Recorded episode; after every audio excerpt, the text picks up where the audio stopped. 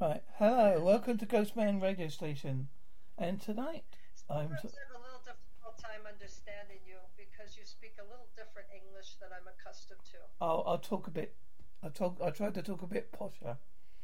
Tonight I'm talking to. I'm talking to June Ahern, who is going to tell me a little bit about who she is and what she does, and we're going to be talking a, a, a bit later about Halloween ritual to connect to your departed ones. I'm sure people will be very interested in that one. Hello. So, June, can you tell me a little bit about yourself? Well, for about 50 years, I have been able to know things about people and to see a, into other dimensions. Sometimes people may call that heaven or hell. Uh, to communicate with the spirit of those that have left their physical bodies. And that all came to me after a, a near death experience. I was a quite a young lady when that happened in, an automobile accident. And I perceived it as going to the other side and returning. I remember it quite well, actually, on the other side, though it was a very short time. And after that, I began to become interested in why do I know things about people that I've never even met or they've never told me. I started to study the tarot cards, and eventually it just led me to a profession of being a reader and a medium, and here I am 50 years later. It's weird, isn't it? It's a weird life we live in. Um, now, obviously, we have Halloween coming up on the horizon, and it's always supposed to be. There's a lot of in culture about the um, the Day of the Dead, when we in Mexico and places like that where they celebrate the, the, the people that have departed, and they have little parties, and I think sometimes they even dig them up, don't they, and dress them up and as if they were still there and all that. But you, I, I think it would be interesting if you could tell us a little bit how to uh, how you would go about doing a ritual to connect to departed ones. How would we go about doing that?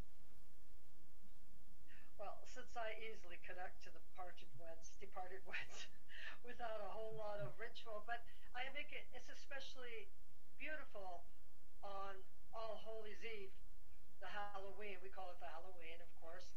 Um, I set up a candle in my window, a window in the front. You are going to invite spirits to come in, but you only want to invite the spirits to come in that you love and you are safe with, because as the history goes, the veils between the two worlds have dropped, and all of the spirits come out the good, the holy, and the scary. So they're all walking the streets, and, and certainly, you know, in the Celtic tradition of the guising, the children guising and dressing themselves up, it goes back to, you know, don't give anybody your name. What's your name? Baldy Bane. Ask me again. I'll tell you another. So it has to do with both love and fear. You want to invite those you love in. You light a candle. You put out a beverage or something and something for them to eat, just like you would do it for any guest. Sometimes people set up an, an extra chair. So I'm sitting in a chair and I set up a chair for a loved one to visit me. Uh, I always put photographs around my candle in the front of the house, uh, and I have my beverages set up. And at times I will write a note. Perhaps I'm feeling very uh, melancholy, and I just want to connect to a beloved sister that passed, or my mother, or whoever. And I'll, I'll tell them how wonderful they were in my life, what they gave to my life, how they contributed to make me a happier and, and most loved person. So I will leave a note of course, when you go to bed, you have to extinguish that candle unless you're using an electric lit candle. But the whole setting up of it brings you back to this sense that you are reconnected to that person that you're grieving for, and even the ancestors you don't know. Uh, you know, people forget how hard life was. I mean, just even to get food, how hard life was. Uh, I know that uh, I'm an immigrant to the United States. I came when I was six years old. I came from Scotland, and my father came here for a better life. He came here so he could get a better job and feed all his lovely wee wains, you know. And um, And that is my way of honoring those that have given to my life to make it better today. And do you think now that we are more paranormally aware than we were before because of because COVID's made us look into ourselves a bit more? Do you think people are more aware of their surroundings now than they were before? Absolutely, there is a huge. When when I began 50 years ago, uh, you know, only certain people did it. Uh, I've been called every name in the book. You know, religious people didn't do it. Uh, cons did it to con people and all that. But growing awareness, and I have to say, even in the last 20 years, the amount of people that are so aware of intuition, of paranormal connections, uh, and and ask me all the time. I mean, now I'm pretty much retired, except when I do my paranormal investigations for the Haunted Bay. But people are much more willing to accept and open to the idea that there's much more than the three-dimensional world than what we see and what we get. Uh, I like it. I, finally, I can talk about it openly without people thinking that I'm cuckoo, which you know, that doesn't have to be part of that. I, I think I'm very normal. Now, when you do your par- help with your paranormal investigations, do you like to know the history of the place, or do you like to go in what the word technically like blind? You just don't want to know anything about a place, bar that you've gone in, and then you pick up on the vibe of what's going on. Absolutely, I want to go in completely, as you say, blind. I don't want to know about it, other than the ad. If I have to drive there, if I'm not having someone else drive me, um, all I want to know is okay, what's the address? Uh, I don't want anybody influencing me. And I would do that for years in my readings. When people would come for readings, of course, right away they want to start telling you, here I am, this is it. Uh, and I always say, let me have my own impression because people can color your thoughts. They can they can lead you to what they want you to see or say, and I don't I don't do that. Uh, I love going in blind and I say whatever I'm feeling, picking up. And if I'm not, I mean, I've been on investigations where I say, I- I'm not getting it. And whereas another medium, they may get it. So I like to be real upfront. I like to just say what I'm picking up.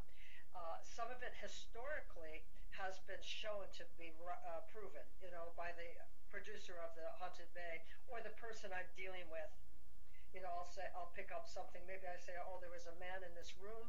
He liked to play music. He would come here to be away from the family. And I, I, am thinking of a client uh, that I did an investigation. he said, yes, that's my uncle. But when I went into the house, not knowing anything, it was three stories up. I just trudged up. The person behind me going, uh, uh, but this room over here. And I said, no. And I went to this back room I said, this is the room where the spirit is. So it's good to get validation. I don't like to just say something and someone says, gee, I don't know. What is the strangest or most scariest experience you've had while you've been doing your paranormal experiences? You must have had one that's like freaked you a little bit. Uh, the, the scary part? Yeah. Yeah, like what's the one that scared you the most? Like you've ever gone in one have you gone, oh, I don't oh, like to be here? Uh, well, there's a couple places. One I can't talk too much about because it hasn't been edited and put up yet uh, on the Haunted Bay. Uh, it was horrible. I don't get scared easy. I figure I shouldn't be doing what I do if I'm going to be that scared. You know, once in a while you get the little feeling like someone just walked over your grave, the willies, like, oh my God. Uh, and so when I watch programs where they the, uh, doing investigations and they start screaming and doing all that, it's totally phony. I'm gonna tell people now it's phony. Don't even look at them. But I went to this warehouse, not in San Francisco, because we usually do something around the Bay Area here in California, um, and I actually almost fainted by what was being done to me by the entities that were there. And I'm not the only per. I found out later the reason they had us over is the employees of this warehouse uh, had taken some even photographs and how they had felt this menacing presence. And I don't faint easy. It's not something that I get scared easy. I get woozy or any of that. And they, I actually had to be held up because uh, I had felt the walls crushing in on me. That was very scary. There was another place in Jamaica. I was brought down to Jamaica. I was commissioned, meaning they paid for everything for me. And one of it was to see what I picked up in this house. And in that place, um, I felt like I was being pinched and slapped, and, and that was a very that was very scary too. Yeah, there, there's times, but I didn't get scared in that one. After I got scared, I got angry. I'm one of those people that if I get scared, instead of flight, I go into fight. so that's what I, you know. So uh, yeah, those are two. There's another one called the Great Star Theater in Chinatown in San Francisco. There were some things that happened in that one too that were unnerving. But I wouldn't say that I was really scared. Yeah, I, I can't say I was scared of one. What do you think of the theory that some people think that aliens and the angels are related? Are they are the same being? Well, I'm sure religious people may not want to hear that. But I, you know what? I, I also call um, those that surround me and that are helpful. I do call them angels but I absolutely believe that we call the other beings aliens, just like we call people that come to other people's countries, right? Oh, they're aliens. I, I believe it is the same thing.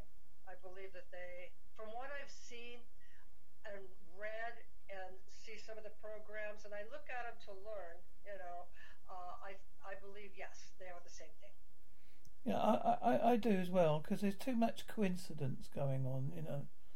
I mean, it's like I'm a great believer in that we try to look for the big miracles, but really there's lots of little miracles that get missed. Yes. Yeah, daily ones.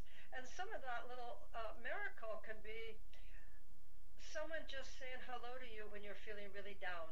And suddenly, or, or say a, a cat or a dog comes up to you uh, when you're feeling unwanted or, or lonely. Uh, these are little fun little blessed blessings. I call them blessings.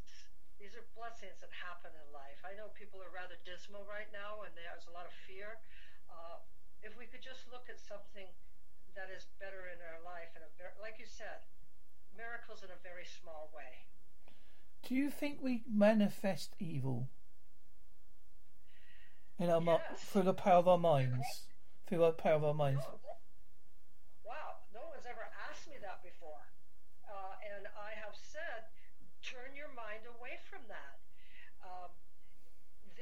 People that, because of their fear, well, let's even look at it today.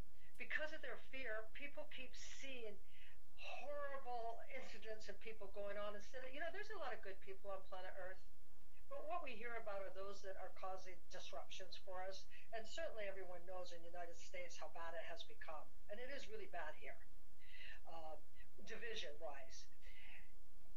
When you go in and you believe that you're afraid, when you're afraid, you attract to you, I call them vampire entities, low grade entities. Someone like me uh, will counter them. And if I can't counter them, I get the heck out of there.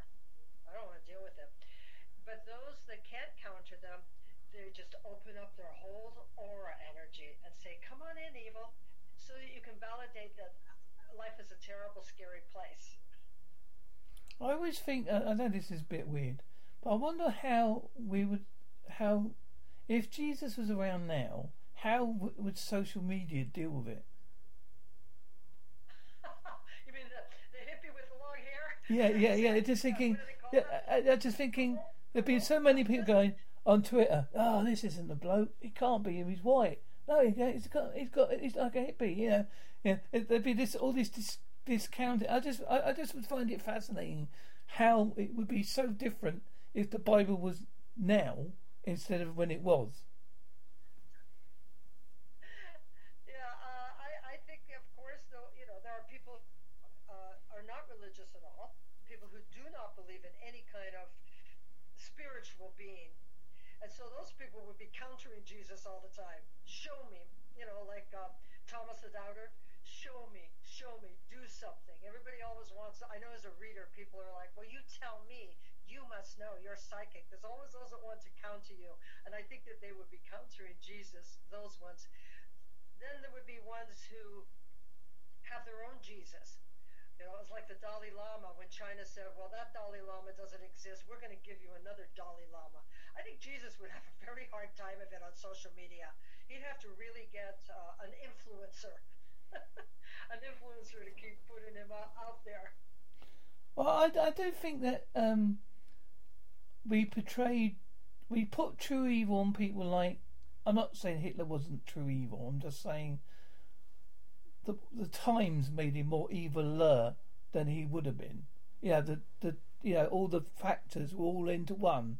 You know, the poor countries, people wanted someone to come along, save the day. He said all the right things, all the right rhetoric.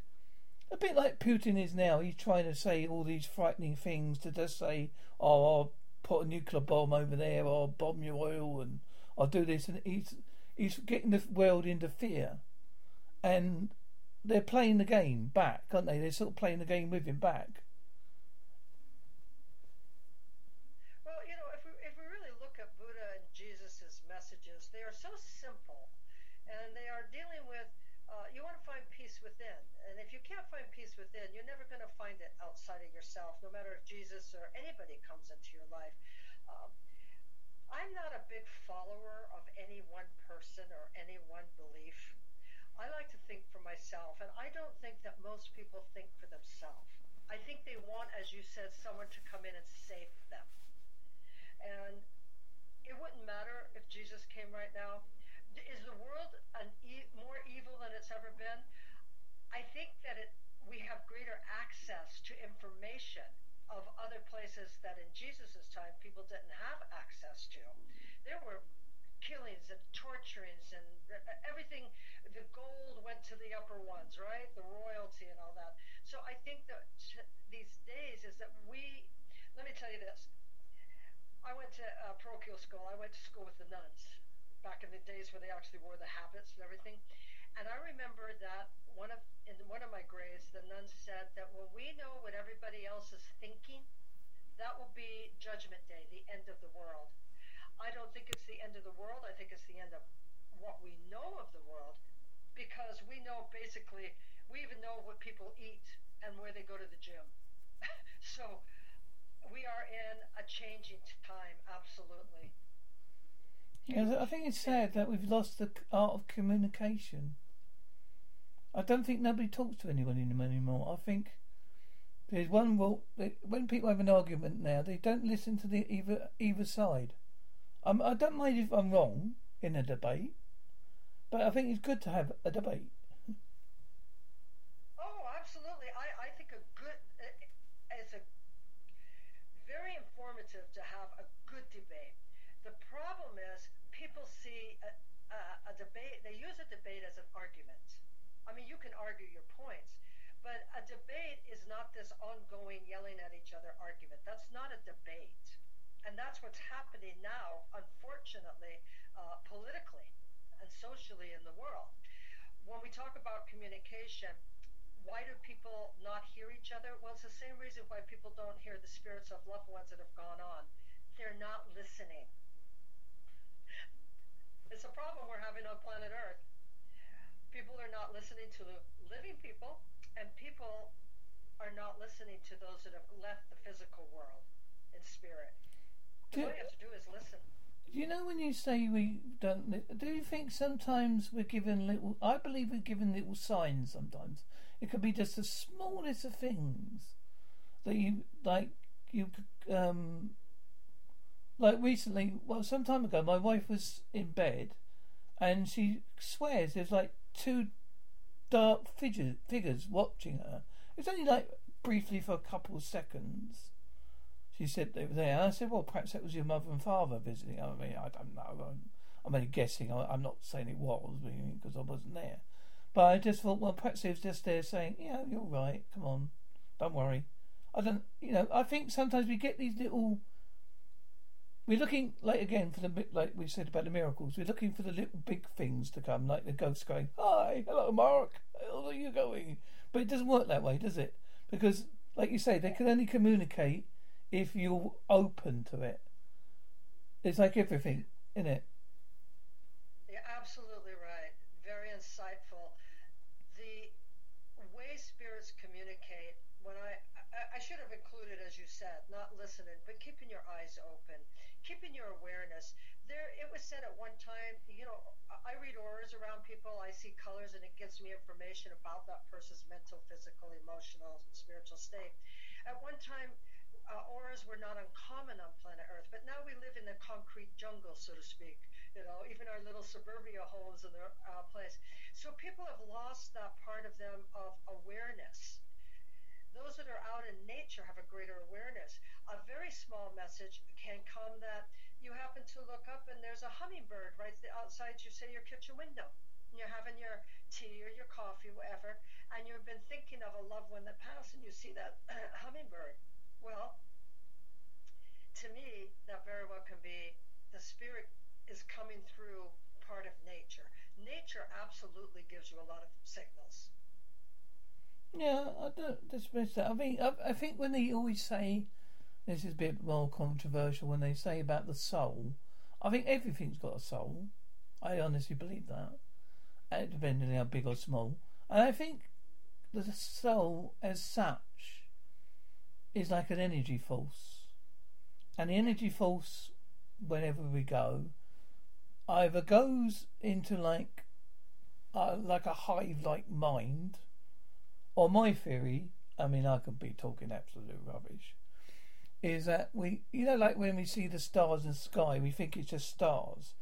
I don't think it's stars. I think it's markings of people that have gone, and that's just a way of that we they're looking back at us. Now people are going to say, "No, the star is made of this and this and that," and blah, blah, blah. but how can we keep seeing them? Although some of them are supposed to have been died, dead, like God knows how many millions of years ago. I, I just don't understand that, how that's possible. Well, we're, because we are physical beings, uh, it's funny you brought up the stars. You must be psychic. Uh, I got up at 5 a.m. this morning. I'm at that age now where I only sleep very little. And I went out, and the st- it was clear as could be, and the stars were just shining. And you're right. And right away, I thought about my sister. Right away.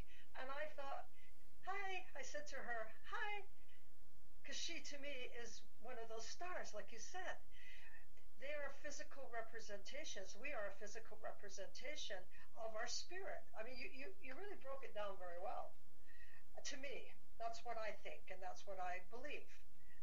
That when we leave this planet, uh, we are we become everything, like cells in the body. To me, the universe, the cosmic energy, are like cells in a big body. It's making up a body, and so each one has a life. I think I, I've told this to people before. I don't know how true it is. I've read it in journals, so I have to take it with a little bit pinch of salt. That when they've done post mortems, uh, you know, when they do the whole weighing up things, there's always a slight discrepancy that they can never account for, and that's been mentioned. Whether it's true or not, I cannot prove it. Yet again, I can't prove. It, it could be the soul when it leaves the body. I mean, I don't know how much of that is true because I'm not a mortician or an undertaker. I don't know. Uh, we could be talking rubbish. They might, someone might be going, "No, that's not true." Blah blah blah blah blah. I mean, I wish someone would tell me. Then I couldn't, and then I could say, "Oh, sorry, I've been wrong," you know. But I have read it at, at quite a few places. Well, um, there was a report that came out, and I can't cite the name for you. I, I can't remember it. Uh, someone sent it to me. Well, let's say it was within, excuse me, within 10 years. And scientists are starting to say, well, we know more and more how the brain functions. And I love to keep up with the uh, scientific studies and results of the brain. They're doing great work. But we don't know what feeds the brain, per se, other than the physical part of it. We think there might be a mind that is different from the brain, but we cannot really clarify or identify what the mind is. As somewhat of what you're saying, the spirit feeding the soul, living in the body. You know, we learned that the soul resides in the heart, like your heart leads you. And then the spirit being, say, the mind, feeding the brain, the soul, and then the brain, the soul feeding the actions and the words and what have you that live in the physiology, that live in the physical sense. Uh, kind of like the Trinity, isn't it? You know, when we uh, some people pray to the Father, the Son, and the Holy Spirit. They call it the Trinity. So there's a little bit of a Trinity there. It's funny you say that. I think uh, uh, it's always this connection about when someone dies. We always say, "Oh, there's going to be it's going to be a couple more." We always say it's in threes. Now, whether that's because we perceive it that way, and we're looking for it that way, like you said earlier, like perhaps it's in our subconscious mind that we think that. But when you look at it, sometimes they look a month and go, "Oh yeah, there's that one there," and then there was that one. Oh yeah, that one. I don't know if that's us looking for it. I don't know if that's us as humans looking for this magic number three, or it's just a coincidence. Well, in esoterical studies, in uh, spiritual metaphysical studies, number three is considered, as you just said, a magical number, a very important number. Uh, and it's like the pyramid. You have the, you know, the three aspects leading to the top. Uh, as far as it comes in three, I have to say that in all my very few years of living, and now in my 70s, uh, it seems like there's a lot of truth about deaths coming in three. Whether it's a coincidence, whether I'm just looking for it, I cannot say if it's uh, both of those, but it's been my experience that deaths do come in threes. Now, obviously, you've. Not, oh, sorry. You carry on. Oh, I'm just it may not be the death of someone you know. It can't just be, say, a rock star dies, and then your cousin dies, and then a friend tells you their father died. You know, it, it could be something uh, like that. And also, there's obviously the, the the other theory that for everyone who dies, there's another person born, as if its soul is reborn in, a reincarnation. I'm not too sure about reincarnation. I have to admit that it's one of these subjects I'm a bit. Mm, I don't know enough about it. I have to be honest about that. Yeah. Well, you know, I, I think it's always good to question. Someone asked me the other day. It was a, a woman that I used to babysit her children, you know, when they were young, uh, and her son was killed in a motorcycle accident. She's a very, I, I really like this, like this family and knew him. And she asked me, she says, I really don't believe in an afterlife, but you seem to know things about people. Like, yeah, I, I, I can tell a person something about I've never met, and I can talk to them about some of this past. And I said to her, I'm not sure if I believe in it either completely because I'm not and I haven't come back. It has to be something that you will want to keep a wonderment about. Is it really true? Does it really happen? I mean, people believe in God, but who's really seen God? I'm not talking about Jesus or any of the saints or whatever, but the God. Uh, that is in the person's own perception, as far as I'm concerned you know, how you perceive a God and how I perceive a God could be very different. There could be differences. So I'm with you. You should always keep yourself as a walking question mark. Now, Jen, tell me a little bit about your books. Well, I have four books. Two are novels, and uh, two are nonfiction. Uh, my first book is uh, the timeless counselor, how to go and get a what is a psychic reading, what can it give you, what questions would you ask to get the most from the reader, how to tell if the reader's really uh, a legitimate one or just a, taking your money. And it just goes through all the aspects where to find a reader, the different kinds of readers. And then my other book, How to Talk with Spirits, um, seances, mediums, and ghost hunts, it, and doing it yourself. It goes all through all the aspects, and I answer a lot of questions in that book of everything you and I and more of what we're talking about. Those questions came to me for, from people before I wrote the book. Uh, I, I sent out a, a mailer and I said, if you have a question about any of the spirit world, ask me. And I based a lot of what I've gotten, like not what I know, but what do you want to know? That's how I looked at it. I know a lot, but what do you want to know?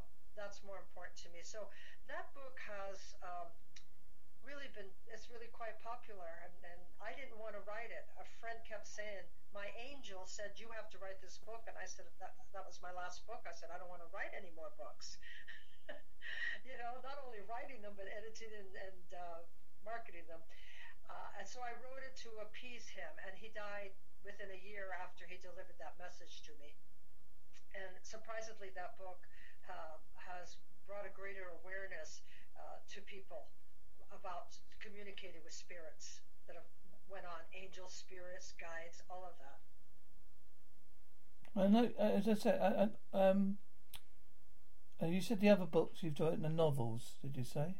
Yes, my novels. Oh my God, they're so much fun to write a novel. Write a novel.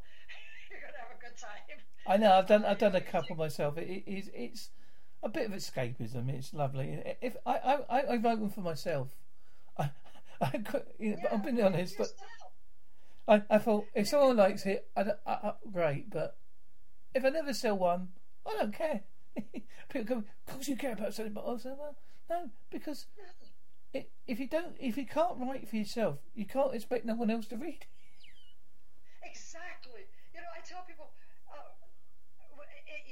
if you write a novel to put on a market, it's a whole and, and expect uh, that you're going to make a living at it. That's a whole different uh, story, so to speak. But when you write a novel and you get to talk the characters out, and each part of the character is somewhat either like yourself or somebody who have been in your life but you give them different names because you know I've had a few people. My first novel, The Skye in June, and, and uh, both of them are uh, Scottish immigrants to San Francisco, a family you know that comes to San Francisco because that's what my family did. But I just had to kill off the two brothers and only make them have sisters. There were eight of us. I couldn't have all those people in the novel. And you, and they're so much fun. The second novel, I wrote it because a Scottish actress in Hollywood asked me to write a screenplay for her. And uh, my sister died then, and I didn't finish it. And the time I got around to it, she moved on. But I so I made it a novel, and it was all about the '60s in San Francisco. I'd listen to my '60s music, and I'd write drugs, free love, murder. yeah, but who's going to get murdered? Here? Who's going to die? It, it was a weird time. I mean, yeah. I mean, obviously, you've got a couple websites. I see you've got a coaching website and your own website, I believe. Yeah, uh, my coaching. Yeah, you got a coaching web. Yeah, yeah, you got. Well, now, now I only do metaphysical coaching. I mean, I'm pretty done with people uh, getting them to achieve all these things. But if we talk metaphysically and we apply the spiritual or the Hermetic principles, you're going to get it anyway. I mean, that's where it all begins. So I just do that now because, you know, I'm mostly retired. Uh, I have some clients that I've kept or if it's a special person that I think we could work well together, uh, I, I, take only people that I think I could work with. Otherwise, I don't want to. I don't want it anymore. So, so June, can you tell me what you, which website you would like people to go to to find any information out about you? What was that? Sorry. Please mention any website you'd like to mention. Oh, I'm sorry. I'm sorry. Sometimes my ears get old. That's okay. And they just filter out.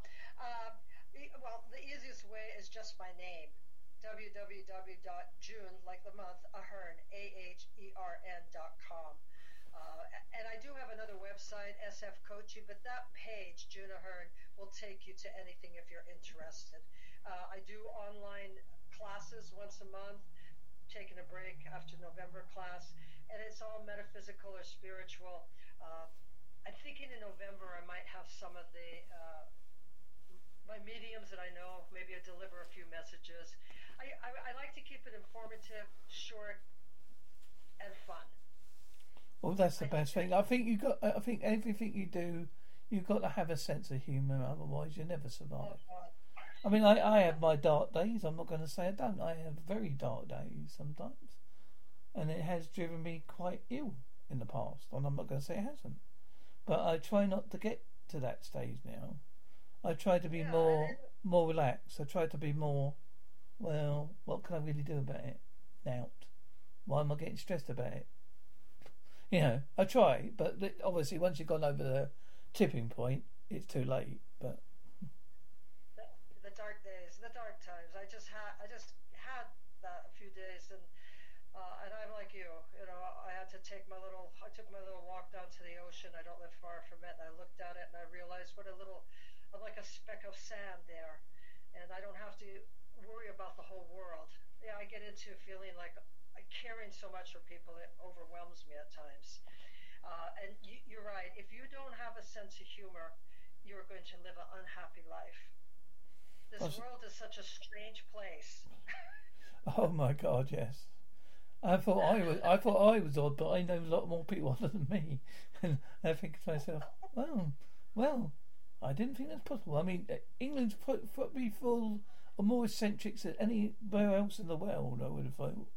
I mean, Eng- America's got a few, but we've got a, a lot here. Yeah, I have to get back someday to Scotland. I have all my relatives there. Uh, they're all.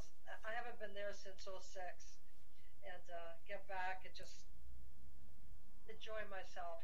Yeah, I mean, it, it's it's down to money and sorting things out, and it's never it's it's flying and things like that. It's just it's never easy. Especially now. No, I'm not. I'm not so eager to get on a plane at this time. Um, maybe I'll take a big ship over there. Who knows? One does not know. Longer trip, but hey, you can sit back and relax. Yeah. Yeah. Well, thank you for this uh, lovely chat we've had, June. I hope you've enjoyed it. I'll just stop the recording there.